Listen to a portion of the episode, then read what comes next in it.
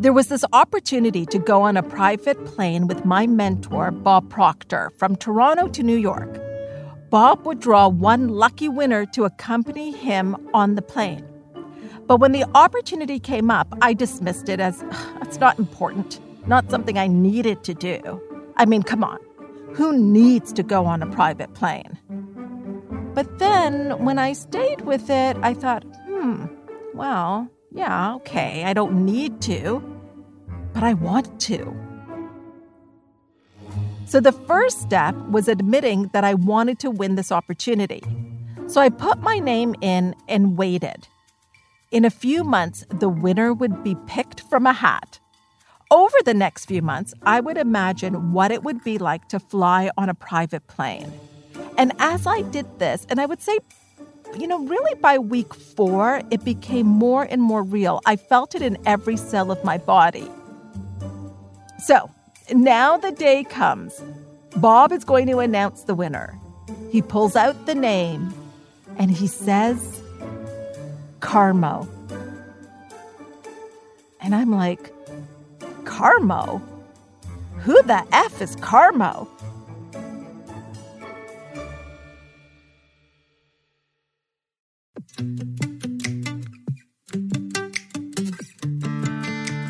Welcome to Possibilities with me, Hina Khan.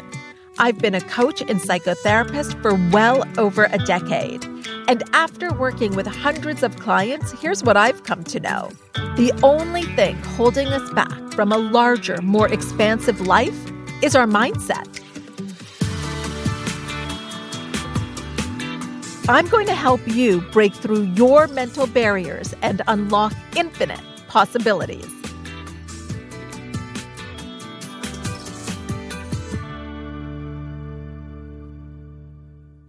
Thank you for being here, my friend. And I also want to thank you for all the great conversations that we're having together in my Facebook group, Hina Success Circle. I just love connecting with you in real time. If you're not in there yet, no worries. Just go to the description of this episode and you'll find the link. When I heard Carmo's name being announced, I was shocked. It did not make sense. I didn't understand how this happened. I told Paul about it, my husband, and he said, How do you feel? And I told him I was confused. So the next morning, I start my day visualizing, but I hit a wall because for the last few months, I've been visualizing traveling in a private plane with Bob and my name being called. Now, what do I do? Do I still visualize that experience? I had this thought text Bob and ask him. So that's what I do. I explain the whole thing. He texts me back and he says, Yes, you keep visualizing what you want. The timeline might change, but your goal is your goal. And remember, the how is none of your business. And then a few minutes later, I get another text from Bob, and he says, Hina, you do such good work. You are right here in Toronto where I am. The next trip, you're coming with me on the jet. He goes on to say, See, you created this. You did it. It showed up in a different way, but you did it. So, how did I create this? Step one, I made the decision that I wanted it. Step two, I got into the feeling of it every day. I created the experience of my name being called and being on the jet in my body as real and happening now. So much so that I put it in the calendar. Step three I moved on an impulse to text Bob. That impulse came from the goal. Step four I was on the jet.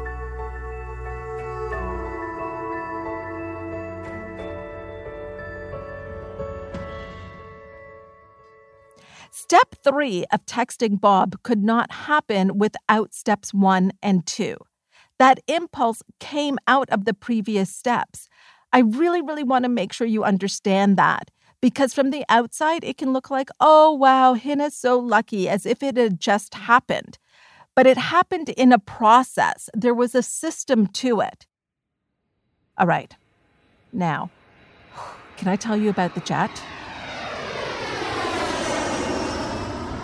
Okay, some of you guys may have been on jets before. I had not. So let me just share my experience. First of all, you don't need to get to the airport hours before. So normally, if I'm flying to the US from Canada, I'm going to get there, uh, you know, about two hours before. I was told, you know, come around 40 minutes before, half an hour before, and you're good. I seriously could not get my head around that. So much so that I still ended up arriving over an hour before the flight. When you arrive, your bags are put on a trolley and you check in. Now, checking in is just going up to a desk, no lineup, no taking off your shoes. And then and then you're just shown here's where the coffee and the snacks are. So now it's time to board the plane. But before that can happen, they have to check your passports. Who checks your passports? The pilot. The pilot comes to you God forbid you should be inconvenienced. The pilot comes to you, checks your passport, and introduces themselves. And then you walk to the plane. You walk to the plane and you settle in. Now, look, who's kidding who? I got you covered. I was like, what do they have on a private jet for snacks? So there was sort of like the kitchen, I guess, area before the cockpit. And I went in, and I'm not going to lie, I went through every drawer. Yeah, every single drawer. Even the snacks were high end. And then I thought, I have a big bag because I brought a big bag. So I had my laptop in it, and I thought I could fill it up. And I almost went to go get my bag. I'm not going to lie. But then I thought, no, that is coming from lack. And I will be on a jet again. So I will come from abundance. Maybe I just took a couple of things. So when we landed in LA, now we're clearing customs. And even that is just so super easy. There's no long lineup, nobody ahead of us. When we clear that, honestly, within 10 minutes, there are cars waiting outside to take us to the hotel. I did not want it to end. Although this experience did not happen the way I thought it would, it still happened. And even better because that first flight was only to New York, which is like an hour away. LA is five hours away from Toronto. So, you want to be intentional, clear, but not attached to the how. Because when we're attached to the outcome, we don't allow for ideas and inspirations to come to us. We actually push it further away. I've said this to my clients before, and I have to say, even I was impressed with with this when I said this to them. I said, be attached to the growth, not the outcome. Let me just say that again. Be attached to the growth, not the outcome. The jet was fun. It was really fun. But there was so much growth in being honest with myself for wanting something that I judged as not important, sticking with it and moving on inspiration. That experience took me not only to LA, but a whole different level. Let me dive into the judgment piece a bit more. So, there was a time when I would have dismissed the desire of being on a private jet because I judged people that had that life. And I would say, oh, they're just shallow, materialistic, and it wasn't important because money isn't important. And here is the irony for me to have that belief, I was actually making money very important. So I'm curious for you, honestly, because we all have some judgments, but if you didn't judge things, if you allowed everything to be possible for you, what do you want? What would be fun? Like, what do you truly, truly want? And one way that we can go deeper into that is with our gratitude practice. So let's do that now. Grab pen and paper or open up notes on your phone. But if you can't, no worries. Just close your eyes and take a breath. Inhale and exhale.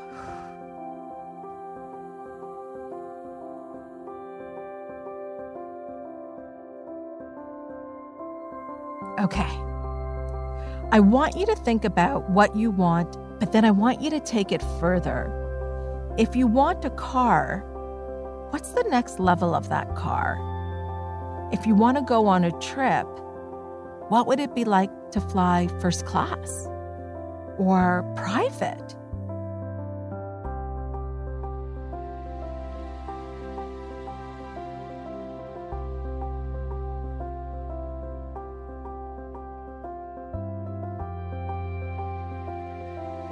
Maybe there's a dream house that you desire. What if you added an addition to that dream house or a pool and then invite me over? you get the idea.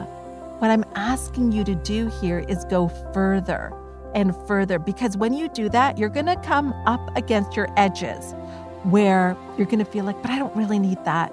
Or no, uh, I can just stop now. And I want you to lean into that so that you can really push out your own mental boundaries about what you can have and what you can want.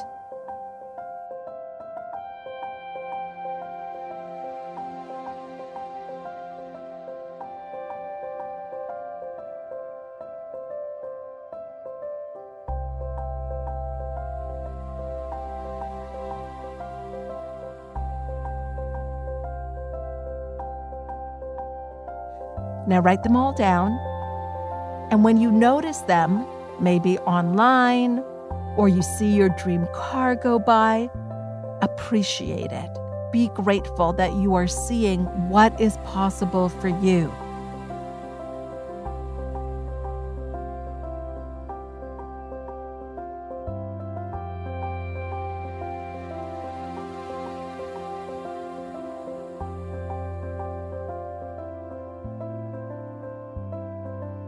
This happened when I went on a walk with my youngest. So we're out for a walk, and he loves cars. And around the corner comes this beautiful car, top down, two fellas in there, and they had stopped. We had stopped. We were admiring the car. And when they left, my son was like, Oh my gosh, that was such a nice Lamborghini. And I said, Oh, I thought it was a Porsche. And he rolled his eyes. He was like, No, a Porsche has a completely different symbol than a Lamborghini. And then he told me that that's the car that he wants when he grows up. And we just appreciated it, appreciated the beauty of that vehicle. And remember, you can always share with me what came up for you. And if you have pictures, I would love to see them. So put them in the Facebook group, Hina Success Circle. And if you love this episode, can you do me a favor? Rate it, write a review, because when you do that, it actually helps us to reach more people. Even share it with somebody that you think could use this information. I really appreciate it. And you know what? I really appreciate you. Really, I love you. Thank you so much for showing up today. And I will meet you here next time on Possibilities. This episode was produced by Stephanie Phillips, presented by the Frequency Podcast Network.